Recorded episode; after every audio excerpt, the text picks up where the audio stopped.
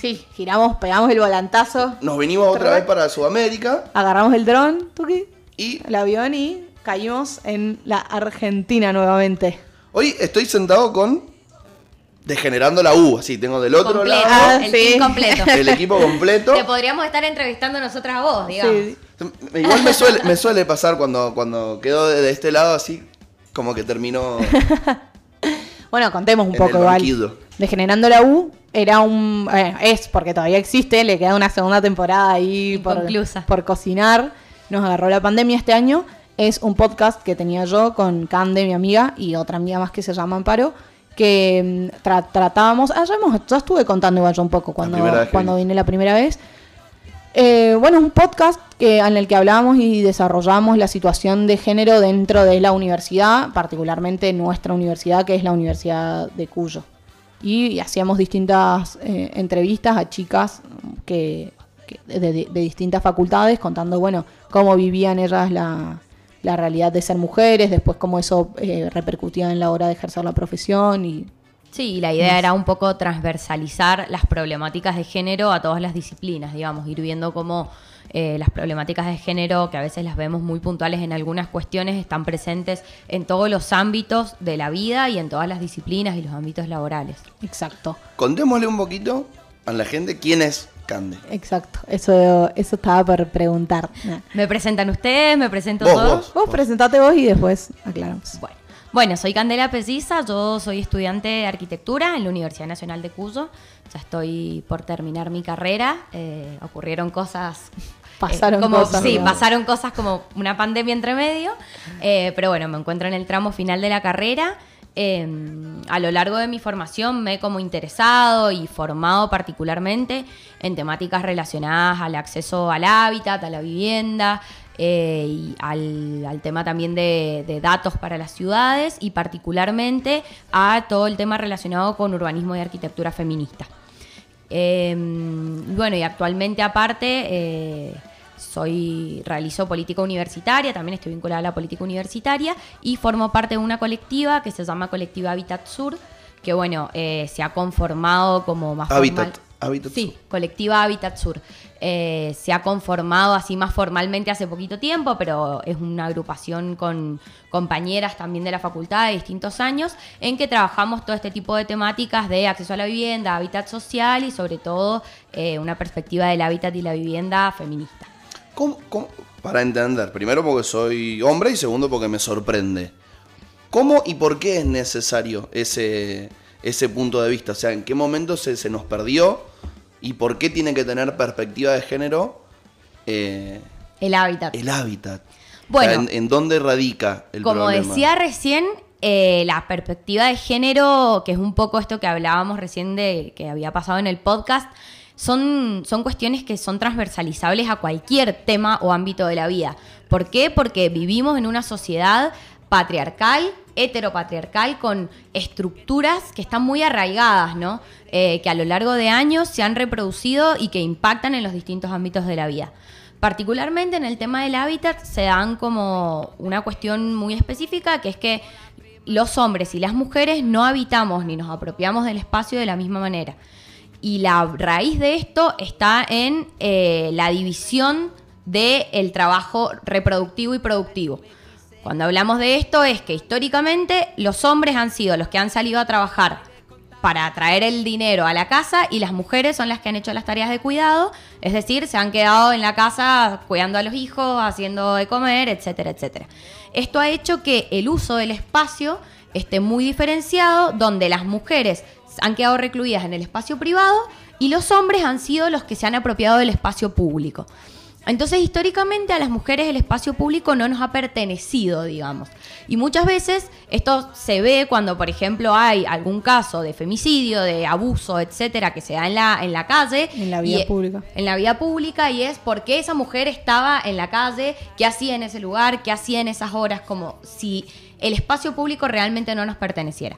A raíz de eso, bueno, hay un montón de otros factores que se empiezan a desencadenar, que son visibles desde, no sé, cómo las mujeres no somos nombradas en los espacios públicos, y uno se pone a ver cuántas calles con nombre de mujer o plazas con nombre de mujer existen, eh, para quién están diseñados los tamaños de los bancos o las distintas cosas en función a las medidas de quién, que históricamente han sido de un estereotipo, digamos, de hombre.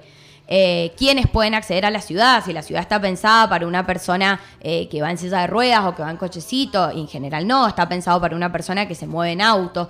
Es decir, el diseño históricamente de las ciudades y de la vivienda ha sido hecho por hombres, que han sido los que han tenido el acceso a estos cargos de poder y de decisión, y pensado para hombres. El espacio, el espacio público ha sido pensado primordialmente para el uso del hombre, hombre blanco, clase media, eh, pudiente, eh, sin discapacidades, etcétera, etcétera, etcétera.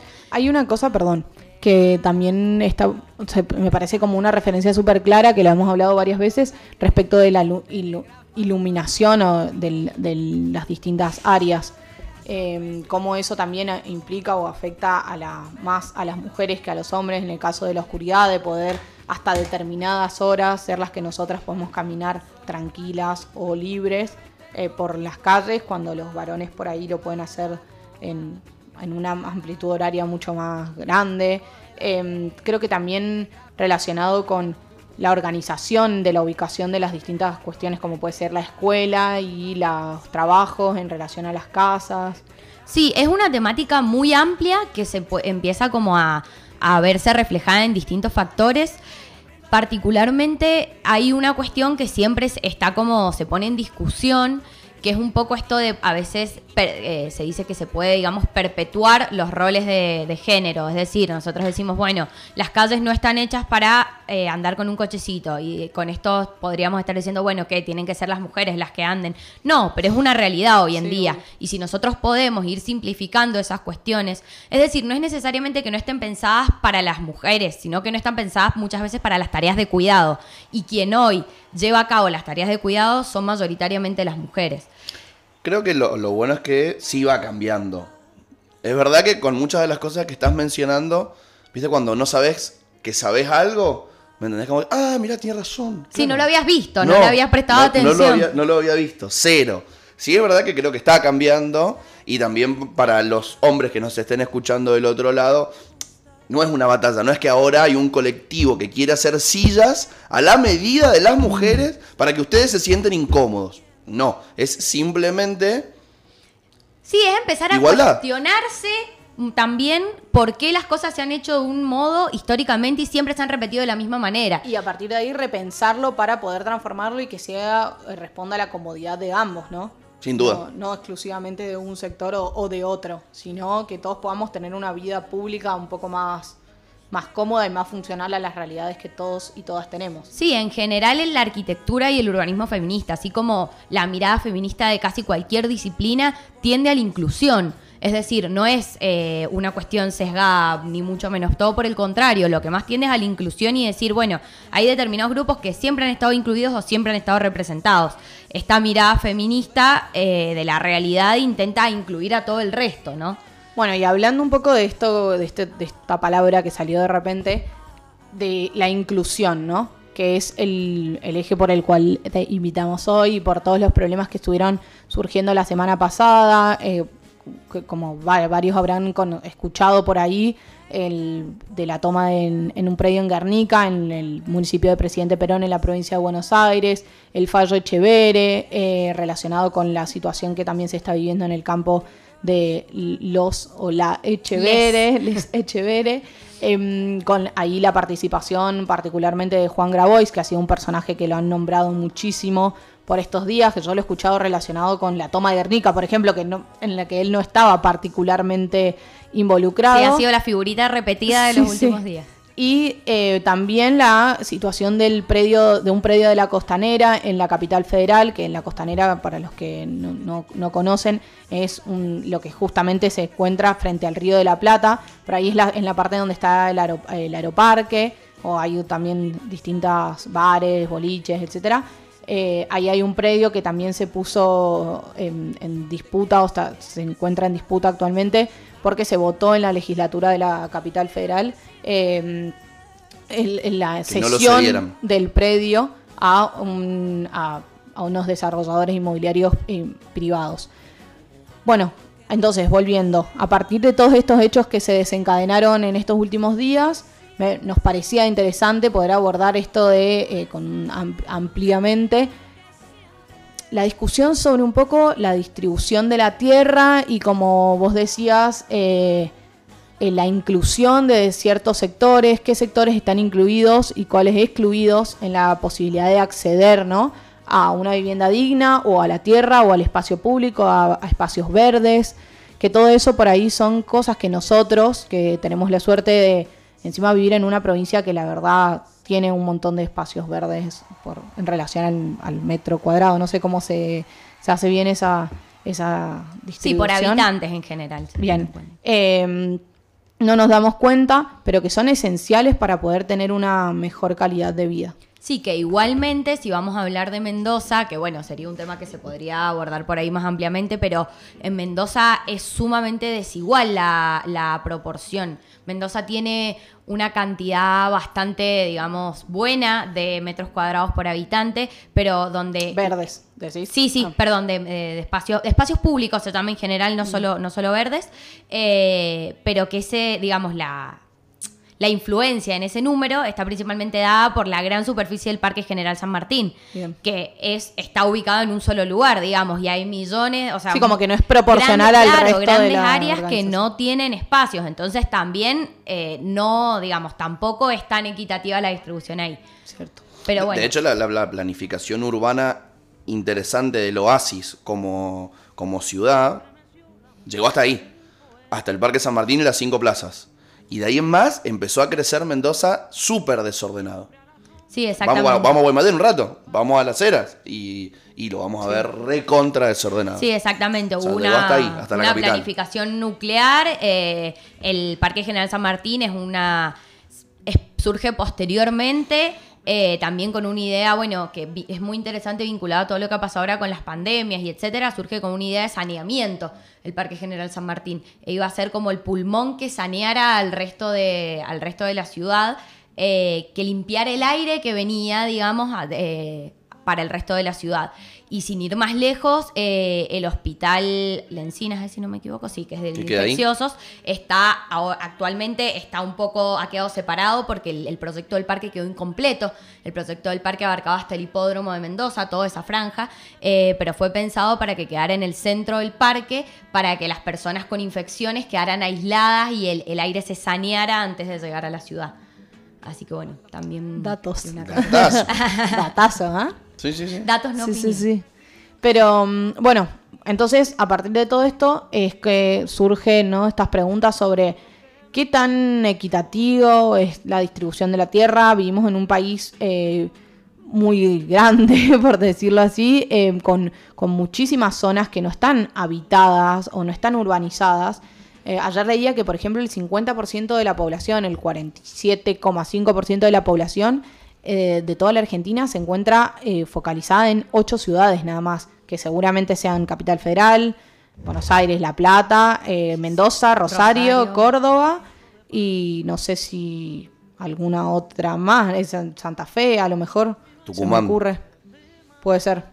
Sí, bueno, eh, yo creo que acá hay como, en relación a lo que ha sucedido en las últimas semanas, tanto creo que se pueden dar como dos discusiones. Eh, el tema de la toma en Guernica y otras tomas. La toma de Guernica tomó mucha relevancia pública, pero eh, hay tomas Se todas las semanas, sí.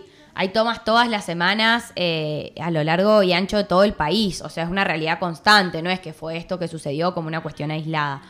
Eh, este, esto puso más en relevancia el acceso a la tierra urbana y a la vivienda. Y por otro lado, estuvo el caso que nombraba recién Lu eh, de los campos de, eh, la familia Echevere, que puso más en discusión el tema de las tierras rurales. Entonces, bueno, hay una cuestión de distribución de la tierra en todo el país que históricamente el acceso a la tierra, digamos, y el, el ser dueños de la tierra ha sido en, eh, en, función de quiénes eran los poderosos, en función de sacarle tierras a pueblos originarios. Digo, hay una historia eh, bastante conflictiva de la apropiación de la tierra. Que estas situaciones de tomas que vemos eh, y de repente al final cuando encontramos un desalojo, imágenes muy violentas o que nos, nos sorprenden o nos choca, o vemos gente que vive entre palos y, y nylon, que aparte de que nos choca, a mí personalmente me duele y me conmueve muchísimo eh, tiene un origen, no, no es casualidad, digamos, es la punta de un iceberg de una situación que hace, yo creo que mínimo 200 años que se viene como profundizando, ¿no? Y como decíamos, el, el 1.200 familias se calcula que son dueñas del 40% del territorio, del territorio nacional y que encima tiene la particularidad de que el 97 está en manos de sectores privados y que el acceso a, esos a esas tierras es a partir de eh, la herencia. O sea, son muy pocas las tierras a las que se accede por la, posibilidad de compra o venta o de, o de transacción. Sí, eh, es una reproducción, digamos, de las familias poderosas, que son las que siempre van teniendo las tierras. Eh, y que muchas veces cómo han llegado a tener esas tierras es una historia también detrás a, ver, digamos, ¿no? No siempre han sido por los caminos más legítimos o legales. Em, pero bueno, la cuestión es que hoy en día la distribución de la tierra eh, es, muy, es muy inequitativa.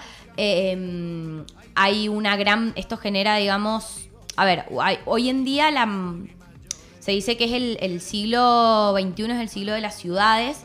Eh, porque cada vez más a lo largo del mundo, esto no es una, una cuestión solo en Argentina, sino o en Latinoamérica, sino que a lo largo y ancho del mundo cada vez más las personas migran hacia las ciudades, porque las ciudades son la fuente de trabajo, la fuente de oportunidades, entonces es una constante. Esto genera que cada vez haya más presión sobre el suelo, es decir, son más personas que quieren vivir en una superficie que es reducida, donde los, los, um, servicios, etcétera, están concentrados y que, bueno, va generando dos cuestiones. Por un lado, la expansión de las ciudades, que muchas veces va avanzando sobre terrenos que antes eran agrícolas o terrenos que, eran rurales. Y por otro lado, que cada vez sea más difícil acceder a una vivienda, más ¿no? Caro. Más caro, eh, que haya, digamos, las propiedades bueno, lo que vos decías recién de, Costa Salguero es una, digamos, es también una, un reflejo de esto, de cómo se intenta generar más desarrollos inmobiliarios en lugares,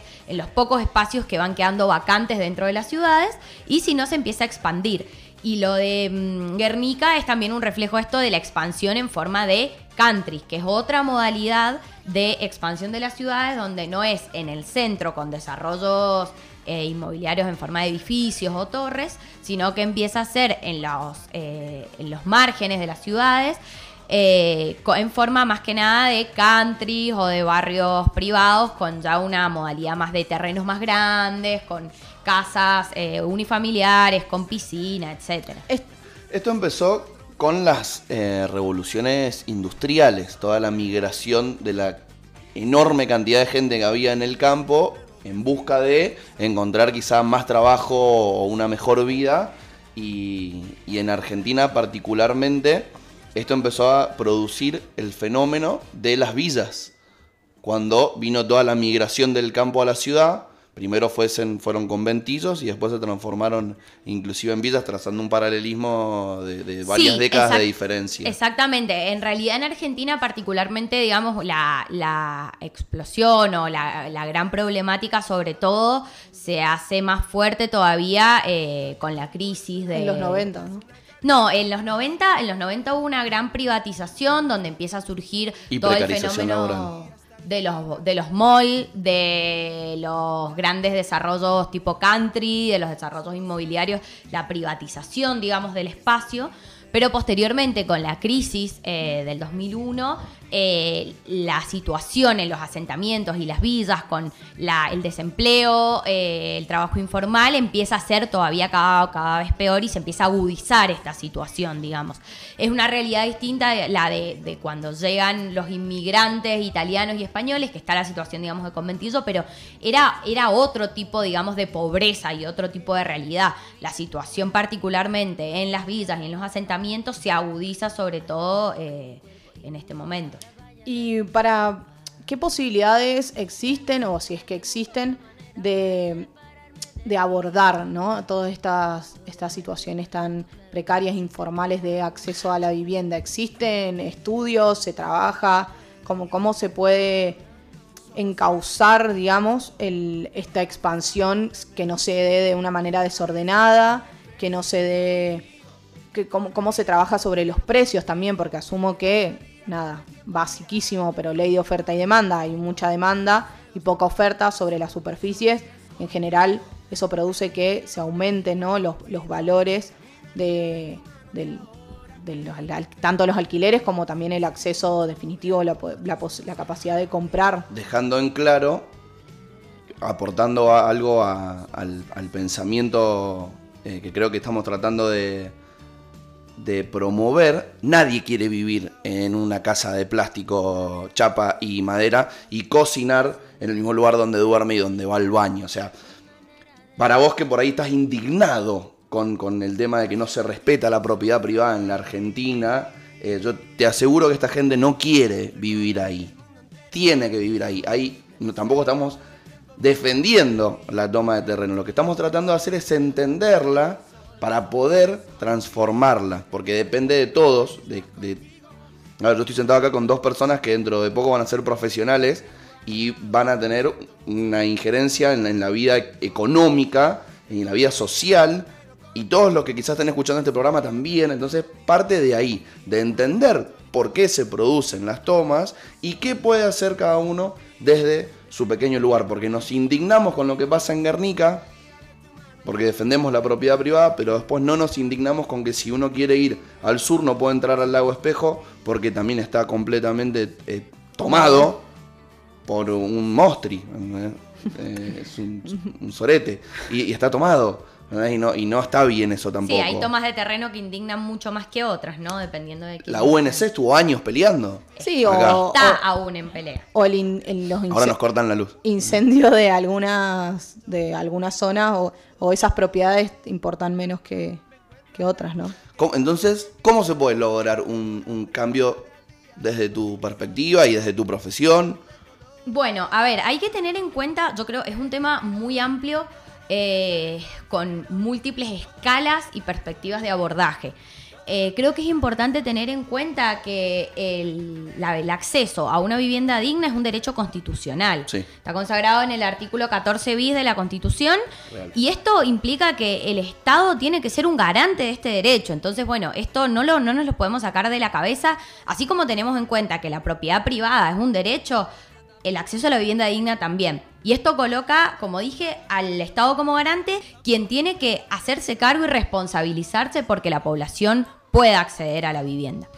Eh, a partir de esto, bueno, actualmente eh, se generó eh, un ministerio de, mm, ahora no voy a recordar exactamente el nombre, pero es de Hábitat y Vivienda, que la intención fue, bueno, poner, poner en valor, digamos, este derecho y poder generar políticas a- tendientes a esto. Sí, Esto, como, bueno, Como reforzar y, y conscien- ser conscientes que de repente es un tema y una cuestión que claramente hace al núcleo de la, del de la capacidad de desarrollo del país. Llegándolo, si se quiere, a una visión por ahí más egoísta. Pero.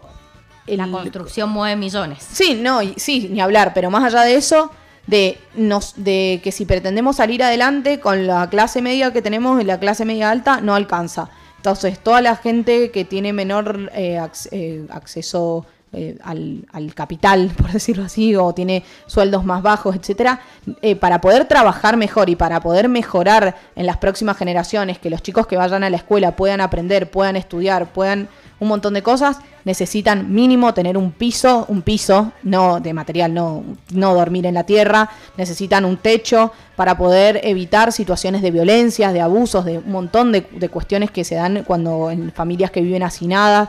Hay gente que vive en 10, qui- 10 personas de distintas generaciones dentro de una habitación quizás más pequeña que esta, como decía Luan, donde se cocina, se, se lava, se duerme, se juega, se, el- o sea, todo ese- ocurre dentro de, de ese mismo espacio. Bueno. Entonces, para poder mejorar también el, el desarrollo del país, re- se requiere como, como mínimo un, un lugar en donde no te entre la lluvia, el viento, el frío, el calor, ¿no? Bueno, si vamos a hablar de números concretamente, un cuarto de la población argentina no tiene acceso a una vivienda digna.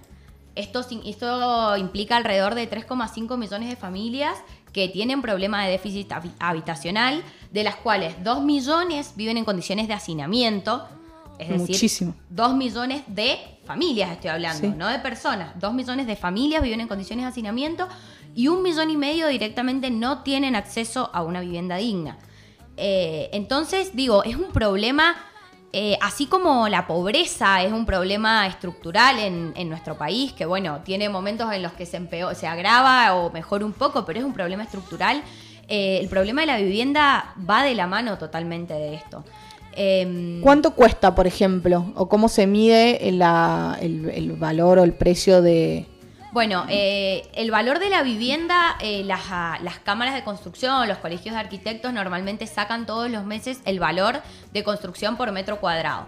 Este es un valor que tiende a una vivienda de clase media, digamos, con terminaciones, más o menos tiende a la construcción de, de viviendas de clase media, pero es un indicador para tener en cuenta. sí, una Digo, referencia? Teniendo en cuenta que cuando se habla de vivienda social o de algunos otros tipos de construcciones, a lo mejor, y sobre todo hablando en construcción eh, masiva o en grandes cantidades, estos costos pueden abaratarse un poco, pero... eh, Y también según la zona, ¿no? No es lo mismo en Mendoza que en, que en Entre Ríos o en Corrientes que en la provincia de Buenos Aires o en la capital. federal. Exactamente. Hoy en día, la verdad que es difícil estimarlo hoy en día porque, bueno, con toda la, la crisis Sí, los- cambiaria, los eh, ni siquiera se están vendiendo materiales de construcción, entonces es muy difícil estimar.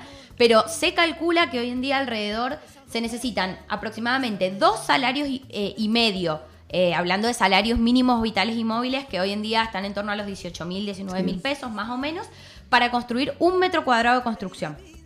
¿sí? Dos, dos salarios y medio mínimos vitales y móviles para construir un metro cuadrado de construcción.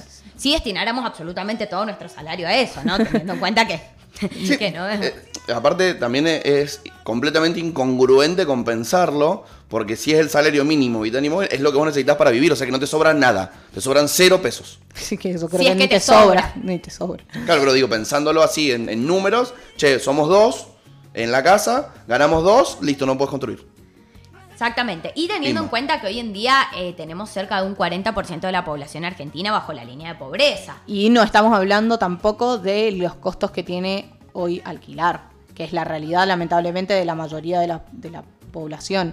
No solo que es caro eh, acceder a una vivienda propia o poder construir, sino que también in- ingresar a un alquiler es demencialmente caro y sostenerlo también.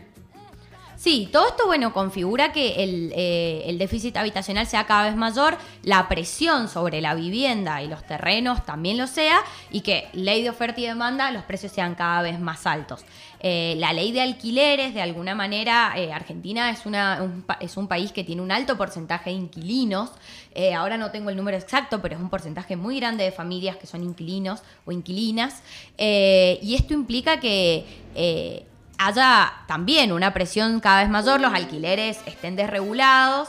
Y bueno, la ley de alquileres que fue sancionada este año eh, vino un poco a intentar eh, regular esta situación para hacerla un poco más accesible teniendo en cuenta que es la realidad de muchas familias. Sin embargo, eh, se tiene que tener en cuenta que para alquilar se necesita un trabajo formal, se necesita eh, alguna o garantes o algunas otras posibilidades que bueno que esta ley vino a, a proponer, eh, pero que se necesita un contexto de formalidad que te permita acceder a un contrato de alquiler.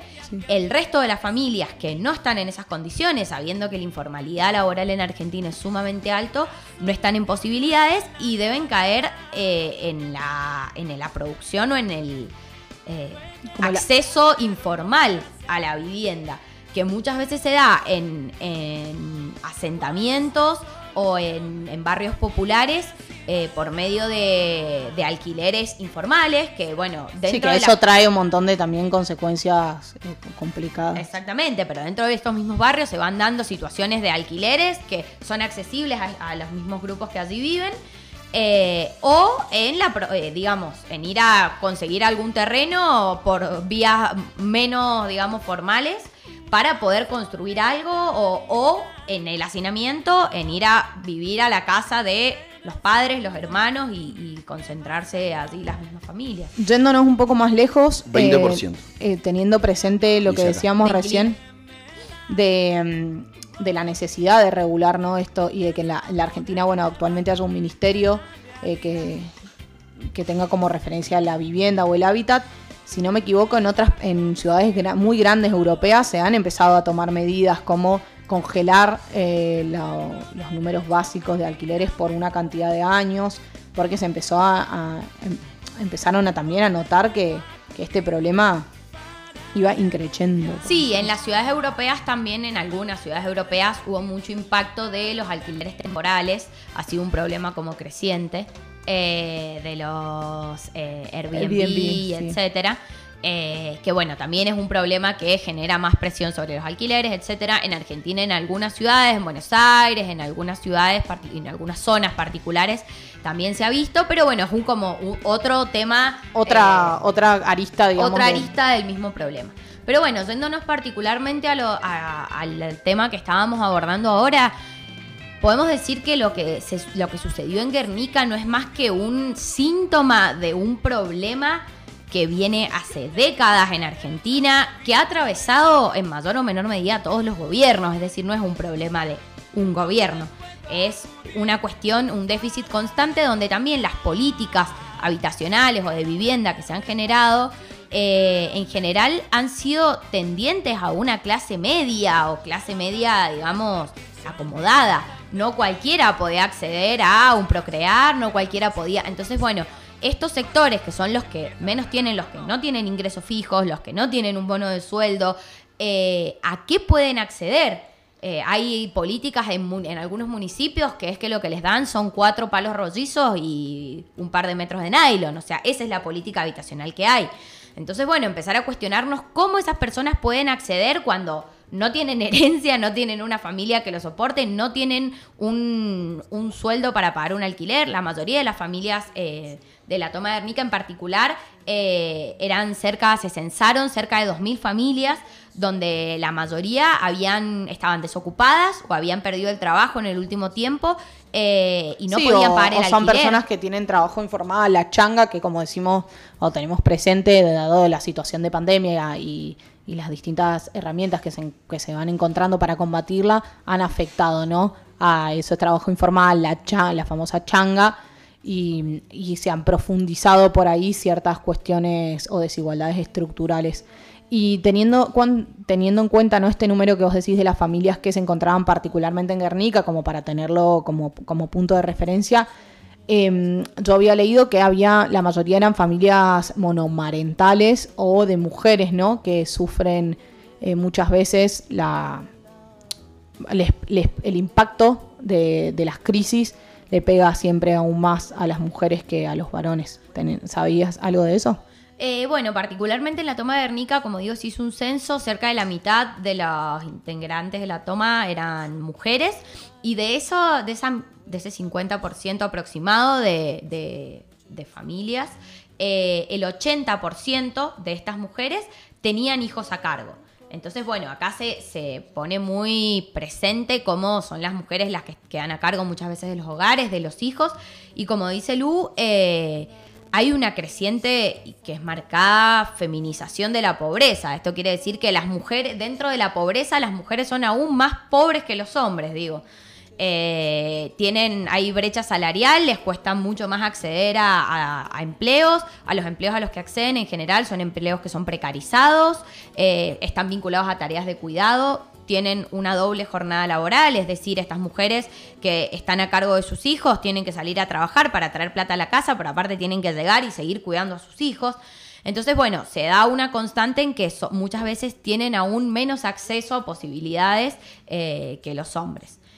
Eh, bueno, esto es también una realidad, como digo, en, en la toma. Y, y bueno, en Hay, general. hay un videito cortito de 8 minutos de un documental eh, producido por Filo News, que está hecho por un- unos chicos que son muy copados, que está bueno. Si alguien no entiende todavía qué es lo que está pasando en Guernica, puede empezar a entender algo eh, viendo ese video que muestra distintos personajes vinculados a la toma de la vereda de enfrente y de quienes están en, en esos terrenos. Que está bueno como para empezar a ver, porque la realidad es que es muy profundo, muy profundo el tema, pero como para empezar a ver algo y tratar de construir lo que me parece importante y fundamental para producir un cambio, que es empatía. O sea, si vos realmente publicaste en Instagram, perdón, cuando me pongo fundamentalista, perdón, perdónenme, pero si vos en Instagram, en Twitter, en Facebook, publicaste, ah, bueno, me voy a ir a tomar un terrenito a ganar 50 mil pesos, la concha de tu hermana. Porque Bueno. no es por ahí.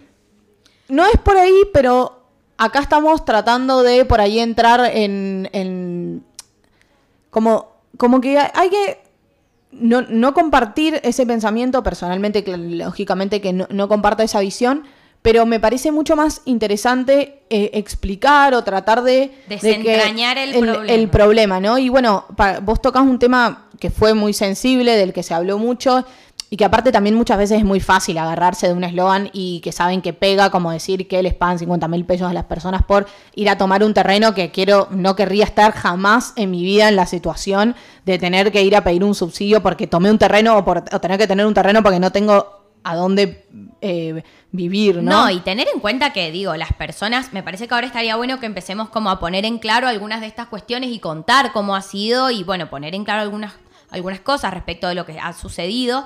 Pero más allá de eso, digo, hay muchas personas que dicen esto con una liviandad tremenda y quiero pensar a quién le gustaría ir a vivir a un terreno sin servicios, sin cloaca, sin electricidad, sin agua potable, sin gas, viviendo en cuatro chapas, un terreno inundable donde eh, cada tres días llueve y todo lo que tenías adentro se te mojó. Y entonces digo, ¿realmente es tan fácil eh, decir, ah, entonces voy a ir a tomar terrenos? Porque las personas que están ahí están ahí porque no les queda otra. Y dudo mucho que alguien quisiera vivir en esa realidad.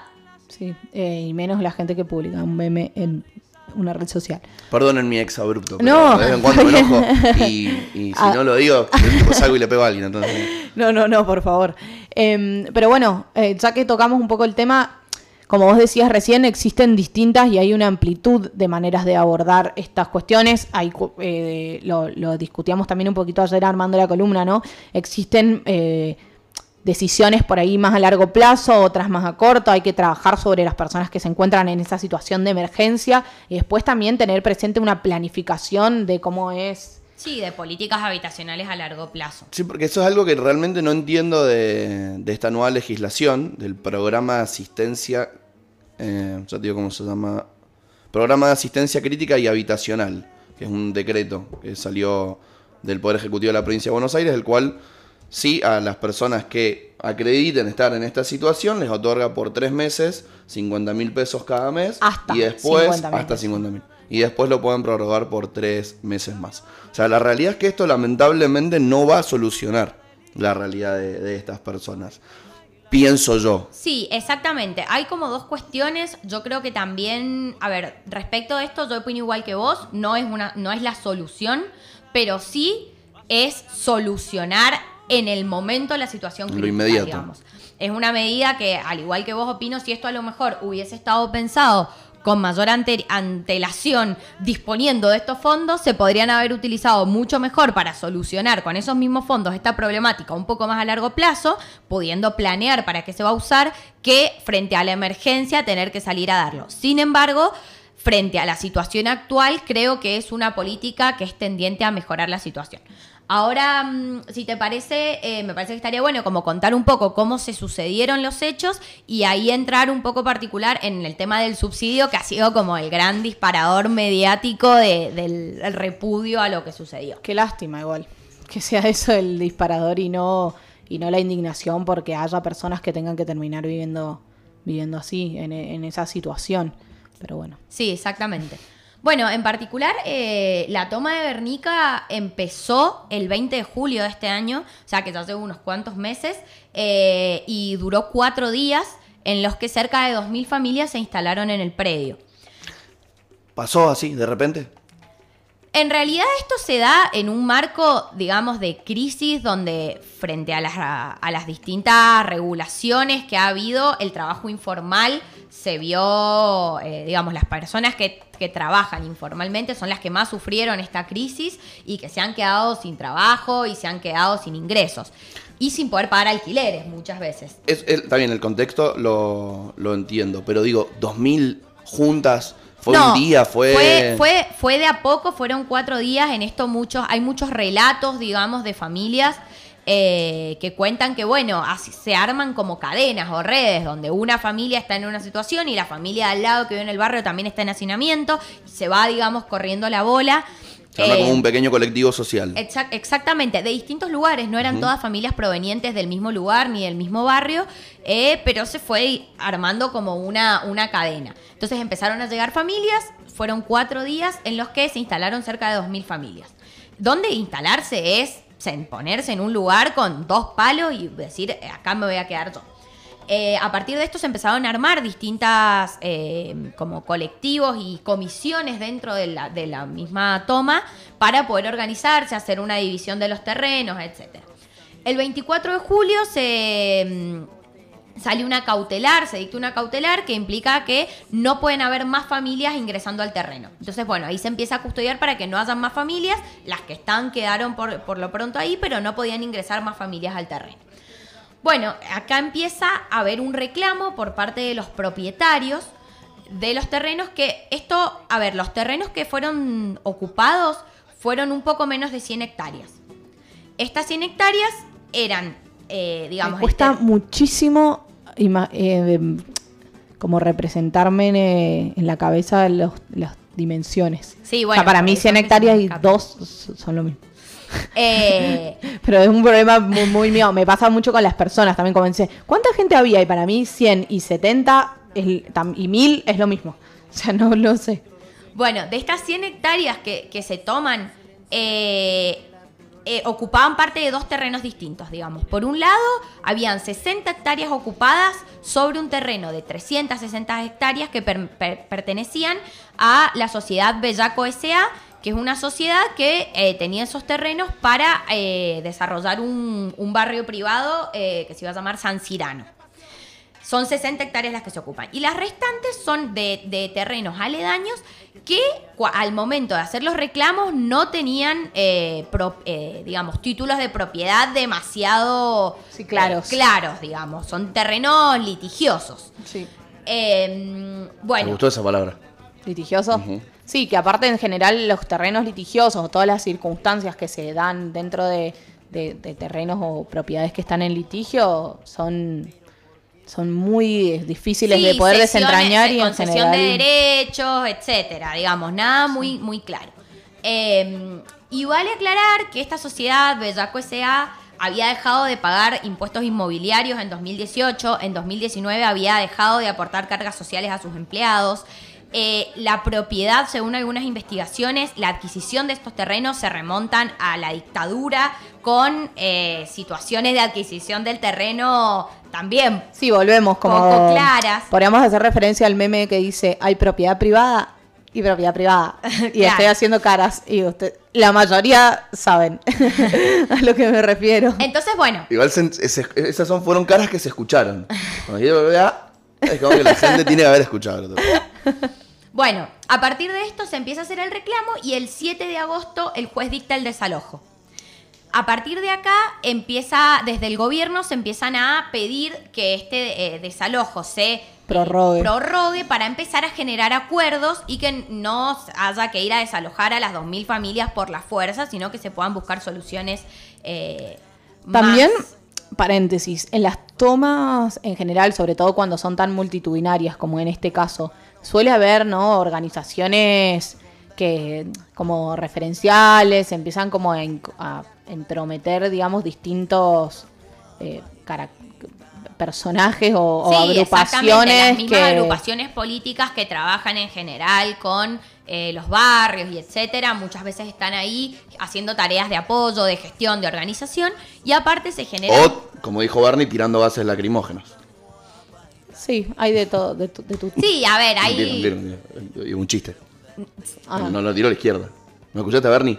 No, no. Bernie dijo que la izquierda había ido a- al día que No, levantaron las familias. bueno, igual- hay igual algunos debates, claro, de, de cuál es el rol si bien, digamos, bancamos totalmente, creo que, bueno, hablo por mí, pero digo, en general, me parece que las organizaciones políticas muchas veces tienen un, un rol de ayudar a, Sí, a- sí. a los grupos y etcétera. Hay veces en que también hay otros intereses políticos que se ponen en primer lugar frente a los intereses reales de las personas que están ahí con una necesidad imperiosa. Entonces, bueno, hay cuestiones que por ahí son, digamos, eh, charlables o, o un poco más amplias.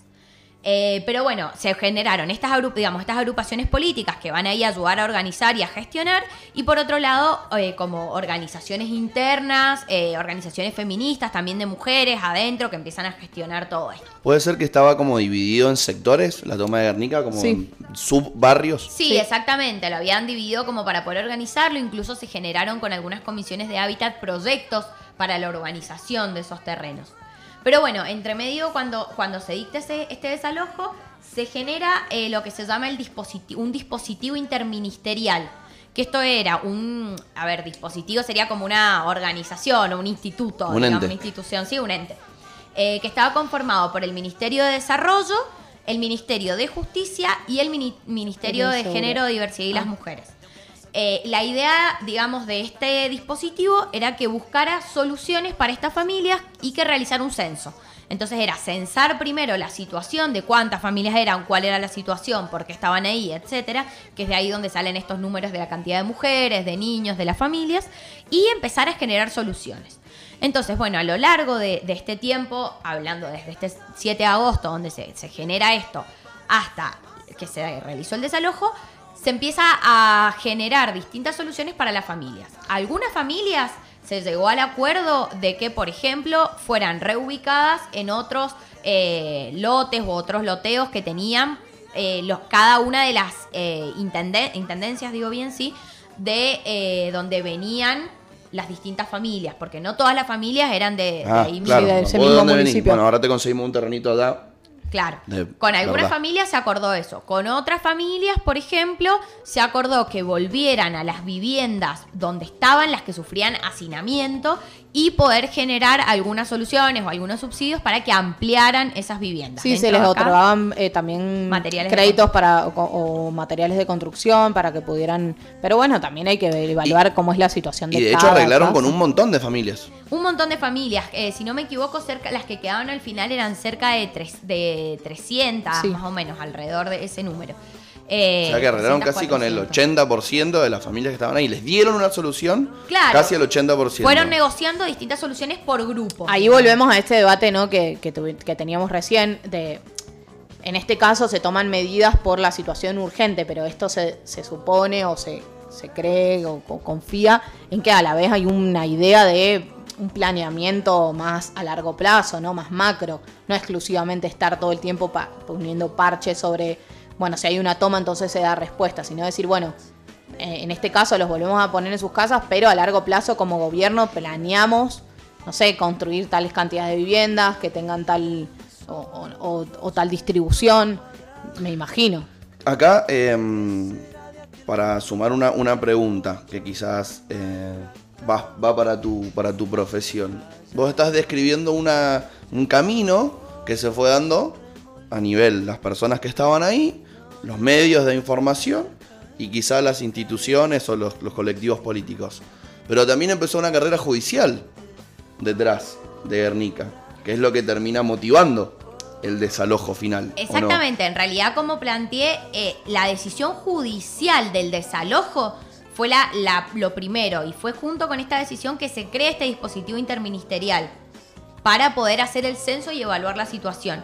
En paralelo a esto, el, el gobierno pide que esta, de- esta mm, decisión de desalojo, la fecha se prorrogue para poder tener tiempo para negociar y no hacer un desalojo violento de ir y decir ustedes están acá, los sacamos a todos, sino poder ir generando estos pactos o acuerdos con las diferentes familias.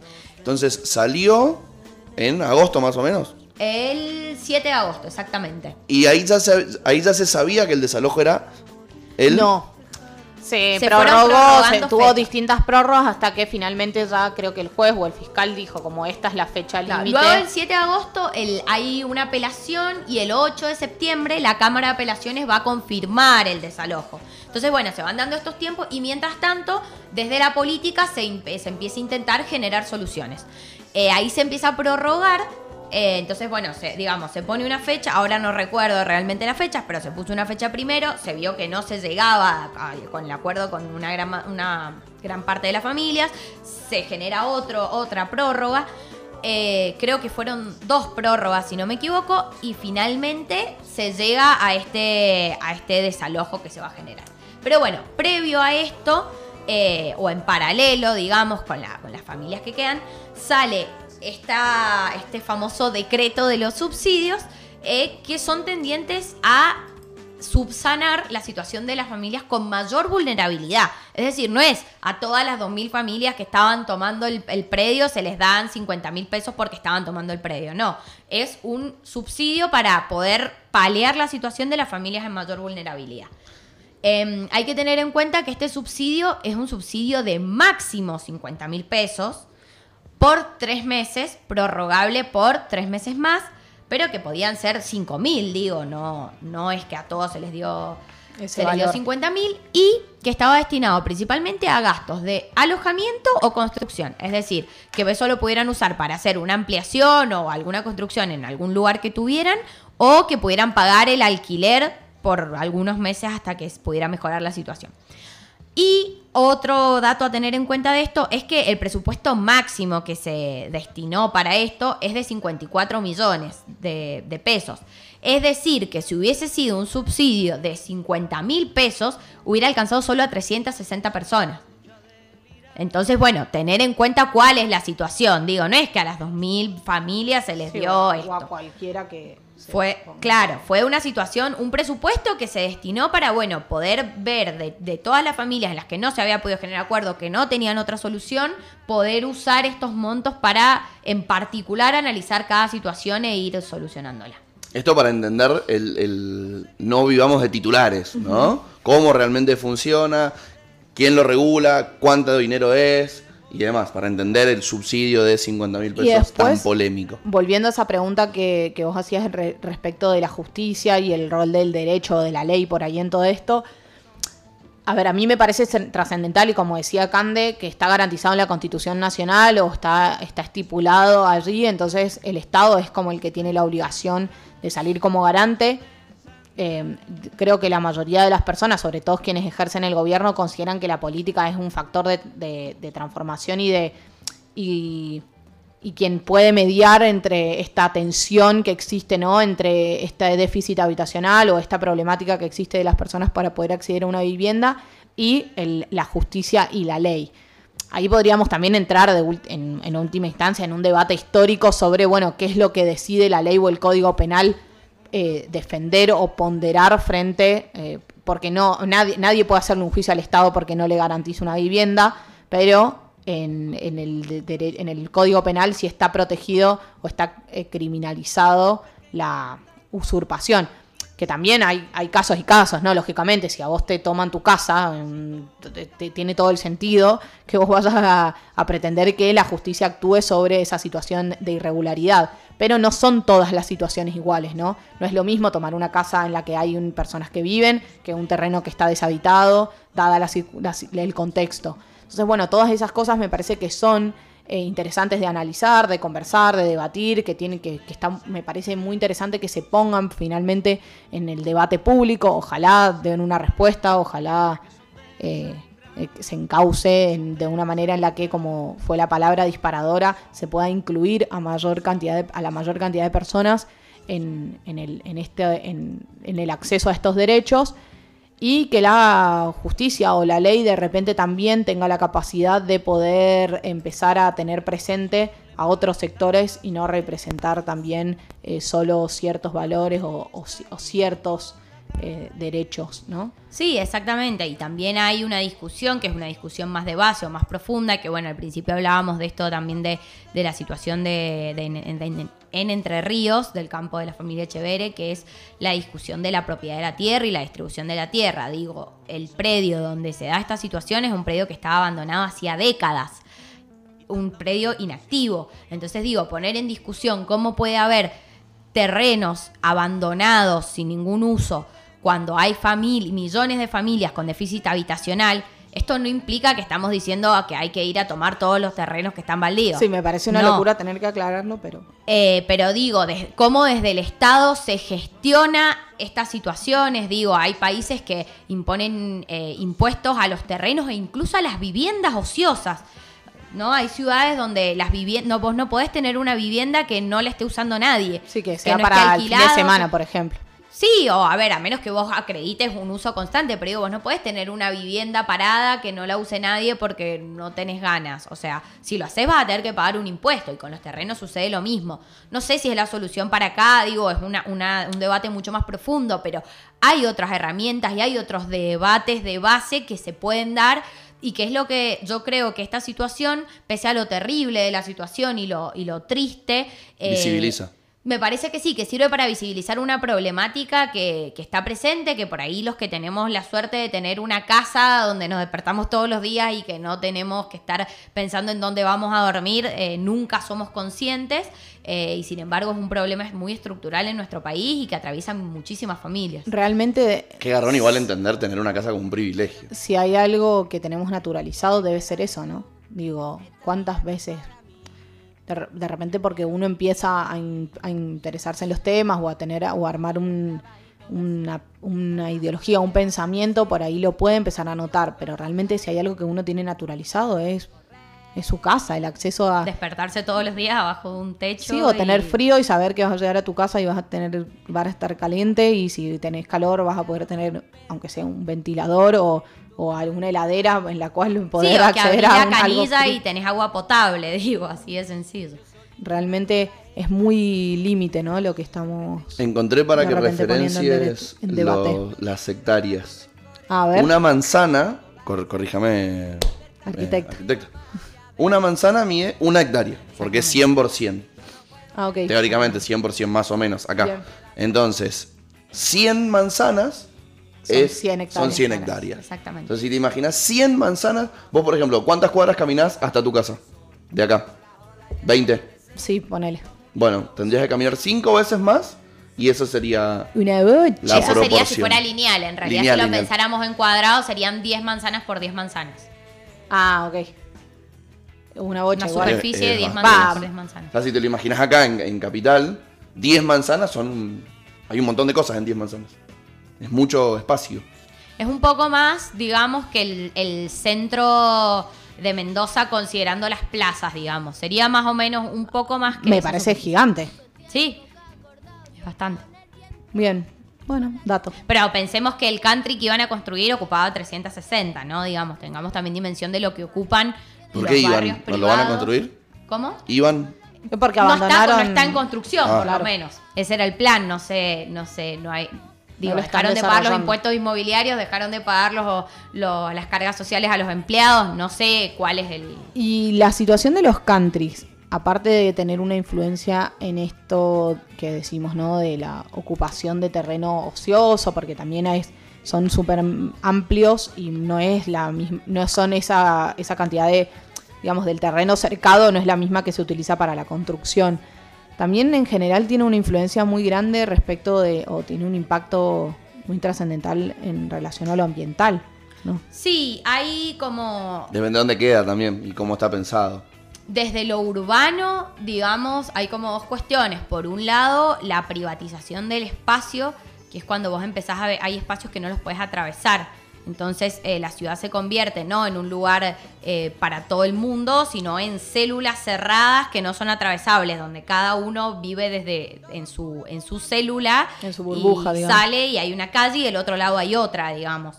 Eh, eso si lo analizáramos desde una perspectiva más sociológica, urbana, podríamos analizar eso y cómo eso tiene impacto muchas veces incluso en la inseguridad. O sea, que haya una privatización del espacio influye fuertemente en la inseguridad, digamos.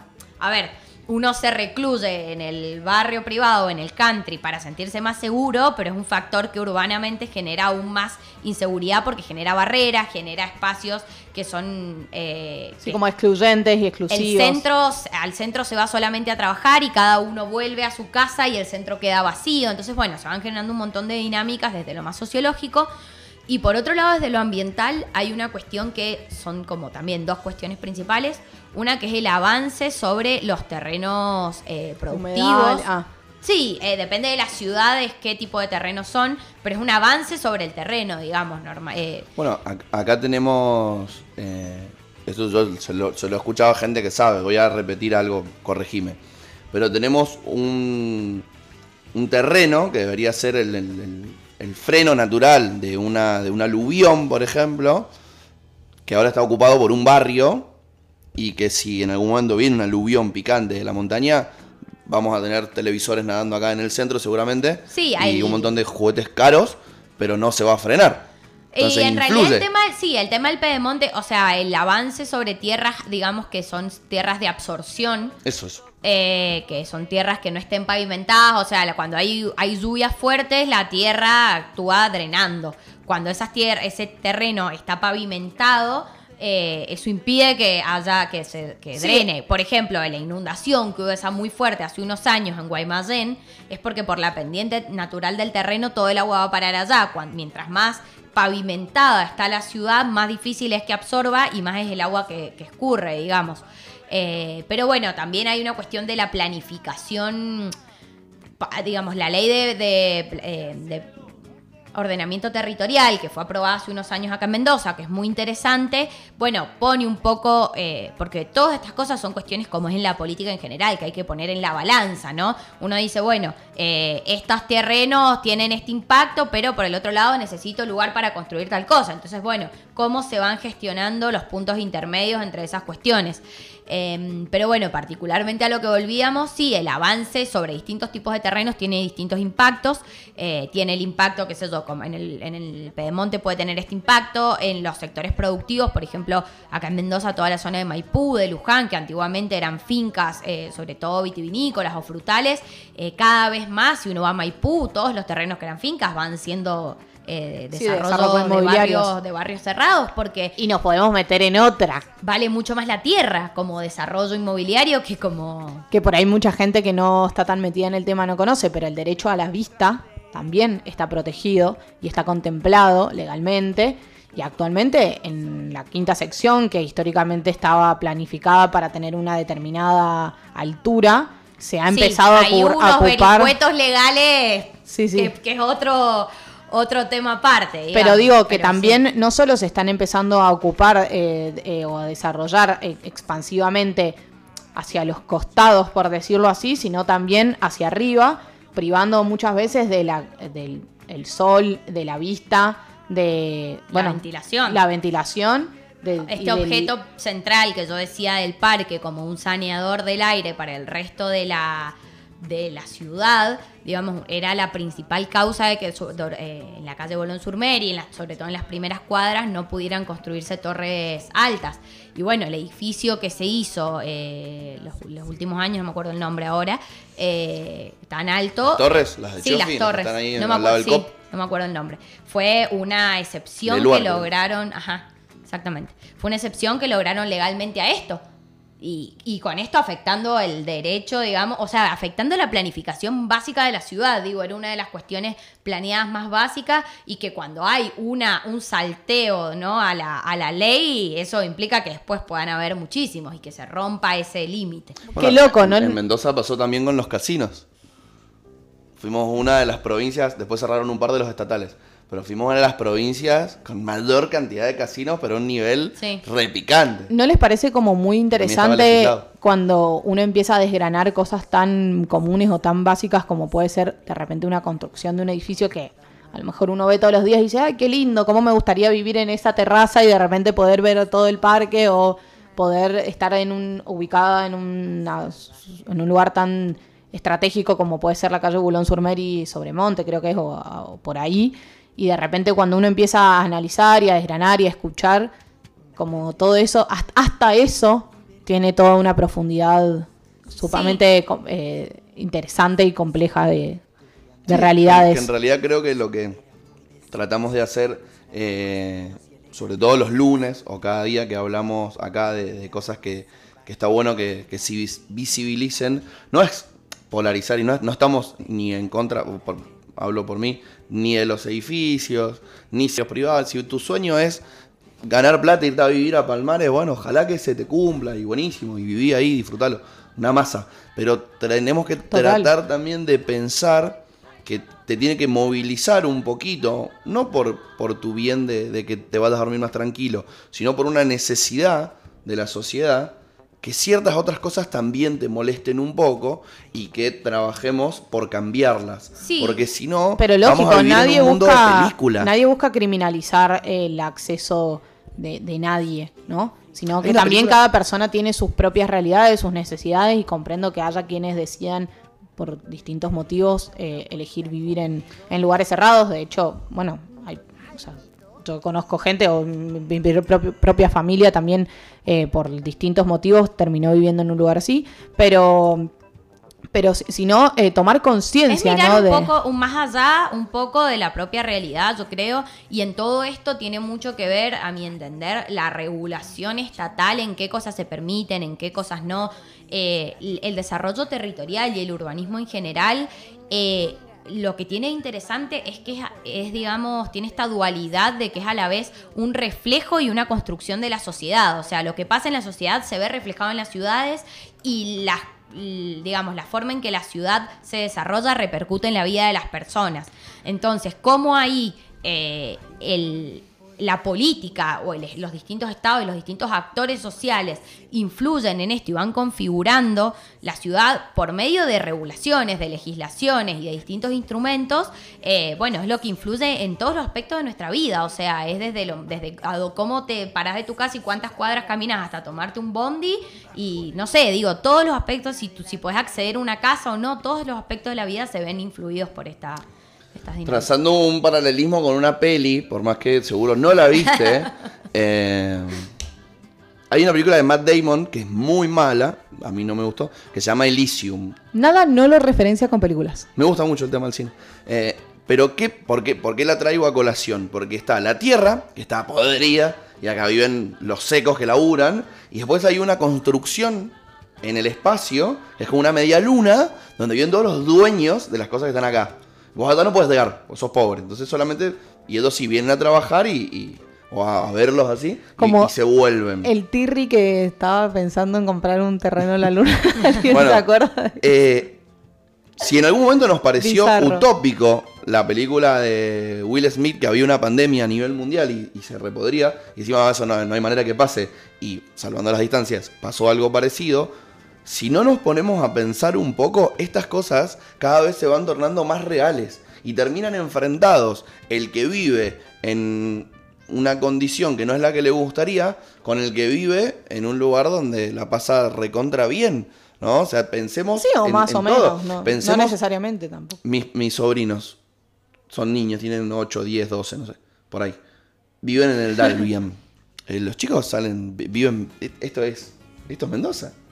Sí, esta es la ¡Wow! realidad. ¡Qué buena realidad! Claro, bueno, vamos un rato a vivir a Lujembi y después vamos a vivir a otro lado y vas a ver que no es esa la realidad. Y es lo que no se nos tiene que escapar de vista eh, a ninguno de nosotros. Entender que la realidad es más amplia, es más compleja y que no tenemos que tomar posturas tan rápido. Y que hay sobre estudiosos sí para propiedad todo. privada, no propiedad privada.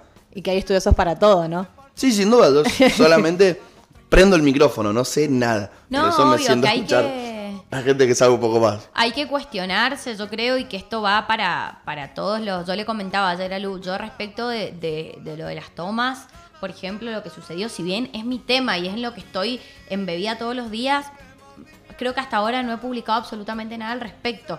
Y eso que es de lo que, digamos, de lo que vivo todos los días, porque creo que son temas tan complejos, tan amplios, que realmente merecen una mirada profunda. Yo no digo que todo el mundo vaya a ponerse a hacer un análisis, pero por lo menos digo, no reproducir mensajes sin realmente interiorizarse en cuáles son las cuestiones que pasan. O sea, si realmente te interesa y, que, y tenés una postura y crees que la tenés, bueno, desafíate a, leer, a ver y, y cuando tengas la, el contenido, digamos, de una mirada más amplia, reproducí un mensaje que tenga contenido, porque por ahí esos eslogan tan sencillos de, ah, vamos a tomar un terreno, ah, el subsidio de 50 mil pesos, son tan sencillos que, que por su simpleza muchas veces pegan y se reproducen y que detrás están dejando de lado un montón de cosas. Me parece que esto es una muestra de lo que pasa con todos, cualquier tema, pero me parece que vale la pena eh, replicarlo para cualquier otra temática. En fin, entonces, para ir cerrando, creo que ese es siempre el, el objetivo que tenemos, aunque sea los lunes, de, de tratar de repensar y pensar un poco lo que pasa, los mensajes que consumimos y tratar de tomarnos una pausa en este mundo tan loco y esta cantidad de información a la que tenemos acceso constantemente en cada minuto que desbloqueamos el celular, que es una herramienta súper cómoda, pero de repente también se puede tornar nuestro enemigo o de, de simplificar sobre todo las posibilidades de pensar y razonar. Y acá estamos para abrir el espacio y, y aunque sea largo y, y- y es un- y desarrollar por ahí durante una mañana un tema, creo que siempre aporta dejar un poquito, o dos, eh, dejar un poquito el, el- el debate abierto con la información que, que podemos brindar para discutirlo. Bueno, eh, me dejaron sin palabras con el, con el cierre. Entonces lo que voy a hacer es. ¿Qué tema querés que cierre este programa, Cande? Podés elegir. Si no, si no se te viene rápido a la cabeza, podés elegir un género, una banda, un algo y yo busco algo. Así que ahí. algo que hable del tema o que no hable del tema. El Luan tiene una, Hay una lista, La canción, que se llama eh, Techo. Techo. no sabemos de quién es. No sabemos, No no sabes. El Luan tiene una YouTube. playlist que se llama Por la Resistencia. Himnos de resistencia. Himnos de Que es la que resistencia. estaba sonando hoy de fondo. Himnos de Resistencia. Sí. Techo. Sí. Que está en Spotify, la pueden buscar. Bueno, y a partir de la semana que viene, si tenemos suerte, ya vamos a empezar a tener las playlists de mm, Medio Rebelde. Espero que tengamos una buena noticia hoy, que es que ¿Vos querés hacer una playlist? yo sí quiero hacer una playlist. Va a haber una playlist de la Lula en Medio Rebelde. entonces. Pero mm, quiero decir algo. Eh, espero que este programa sí se haya grabado, porque no sé si notaron que el podcast de la semana pasada no, no, no fue tal. Eh, sí, este está siendo grabado en este momento, desde que empezamos. Me alegro. Así que sí, y, y el otro día igual te dije, o sea, Y no me hablaste más durante la semana. Me dijo, en la semana volvé y grabamos algo parecido y hacemos el podcast porque había estado re interesante. Y me quedé esperando el mensaje que nunca llegó. ah, ahora es culpa mía. Techo. Estamos acá en Estamos buscando. techo. sí, pero te va a salir. Me van a salir cualquier cantidad de cosas. Bueno, otro tema, otro himno por la resistencia puede ser. Sí, elíjalo usted. Bueno, Les contamos que nuestra querida amiga Candela, a la que le agradecemos haber venido, está vestida con un top verde y negro que me hace acordar al disfraz de bombón de las chicas superpoderosas. De bellota, perdón. Es mi disfraz de Halloween. Y no lo he podido parar de pensar desde que entró. Y encima ya hablamos, o sea, hicimos muchas referencias a las Pero chicas superpoderosas.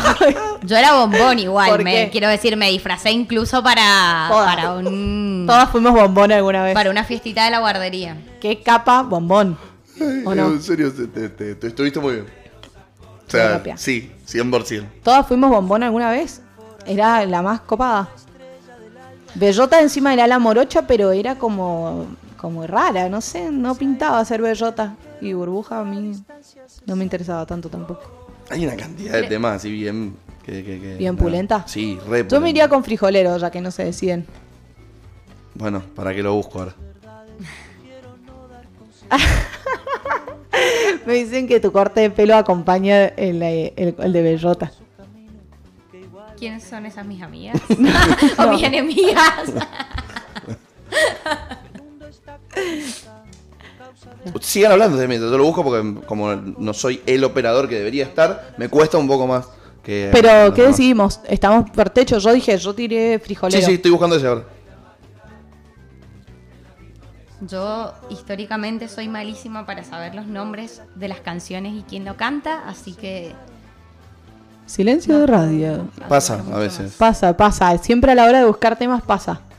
Sí, porque es que en realidad debería haberlo preguntado antes. Exacto. Y después seguir Y tenerlo preparado. programa, Pero bueno, cosas que pasan. Eh, ¿Tenés bueno, algo para contarnos de la colectiva, de lo, algo que estén armando, que estén organizando, si la gente se quiere acercar, preguntar? Bueno, la colectiva en realidad, como les decía, surgió como más formalmente hace poco. Eh, somos, nada, una grupa de pibas, pero está abierto a quien quiera participar. Que la idea es tener una mirada eso, feminista y sobre todo social y crítica de los temas de hábitat, de urbanismo, de vivienda. Eh, nos pueden encon- encontrar en Instagram como C Habitat Sur. Eh, Habitat. Sí, Terminante. Ah, Sí, C Habitat Sur. y bueno, en realidad hemos venido trabajando, tenemos algunos proyectos ahora, pero están como en Todo muy- proceso armado, ¿sí? Eh, tuvimos un proyecto bastante interesante eh, para el 8M, eh, para la marcha del 8 de marzo. Hicimos en, en la Plaza Independencia un mapeo donde dibujamos en el piso de la plaza con tiza. Nadie se asuste, no pintamos la plaza con... no rasamos la plaza. Igual el que esté libre de pecado que tiene la primera piedra, ¿eh? igual es algo como Porque que es re odiable así, toda la gente es, escriben en las paredes. Por eso lo no- digo. Por eso, nunca nadie bajó del dado. por Sí, sí. bueno, porque si nos vamos a poner exquisitos con rayar paredes, No, era- éramos, bueno, éramos súper destructivos el último día de clases. Éramos, Perdón. bueno, No, bueno, en síntesis. está la anécdota del hicimos- perro. y- y Hicimos más. un mapeo, digamos, un dibujo en el piso con tizas de como de las cuatro plazas principales, de las cinco plazas principales de Mendoza. Y la idea era que cada una que estaba por ahí, pudi- habían unos eh, calcos con distintos colores, pudieran pegar las experiencias que habían tenido de violencia en la ciudad, eh, de abusos, que le gritaran algo, que las tocaran, de exhibicionismo, etcétera. Y bueno, la verdad que fue una dinámica, se, se super coparon, eh, fue una dinámica... Es fue re impactante ver la imagen. Como ves, dentro de un radio, que es lo que en general habitamos, bueno, ahora con la pandemia por ahí menos, pero antes eran, son zonas para los que viven acá en Mendoza, los y las que viven acá en Mendoza, en la zona de la Plaza Independencia, hasta la calle Colón, eh, Patricias, por ahí. Era muy impactante ver todos los eh, calcos pegados haciendo referencia a las distintas situaciones que todas alguna vez hemos experimentado. Sí, empezaron a surgir como zonas críticas, como, no sé, la Alameda, por ejemplo, algunas zonas del Parque Central, eh, el Parque Cívico, la Plaza Independencia. eh, así que bueno, tuvimos un. Más allá de que la. Yo soy hombre y la Plaza Independencia de noche no la cruzo, voy por los costados. Sí. Sí, es tremendo. Así que mucho relacionado también a la falta de gente, a la poca iluminación. Digamos, como que estos lugares se caracterizaban por eso en general. Pero bueno, fue una experiencia súper eh, enriquecedora en el momento. Y a partir de los resultados que tuvimos, como que bueno, hemos empezado a trabajar algunas cosas y estamos con algunos proyectos. Pero bueno, siempre abiertos a, abiertas a repensar las cosas y quien se quiera sumar eh, es bienvenido. Así que Bueno. con la invitación abierta. Bueno, muchísimas gracias, Cande, por venir esta mañana a charlar con nosotros.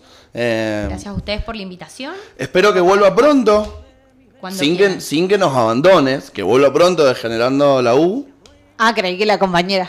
No, sí, sí, eh, está en plan. Lo que pasa es que utilizábamos un estudio y mm, eh, por la pandemia está cerrado porque era dentro de la universidad. Ah, este está abierto, Ah, buenísimo. así que Buen si punto. quieren grabar acá, Buena pueden punta. grabar acá. Tomamos la invitación. Y bueno, espero que tenerte de vuelta. Por supuesto, cuando quieran. Bueno, muchísimas gracias a toda la audiencia rebelde. Piensen en mí mañana cuando estén siguiendo la elección y estamos encontrándonos la semana que viene. Veremos qué nos depara la coyuntura. Entonces, nos vemos la próxima. Muchísimas gracias, que tengan un maravilloso lunes. Adiós. Chau, chau. volando tu lado.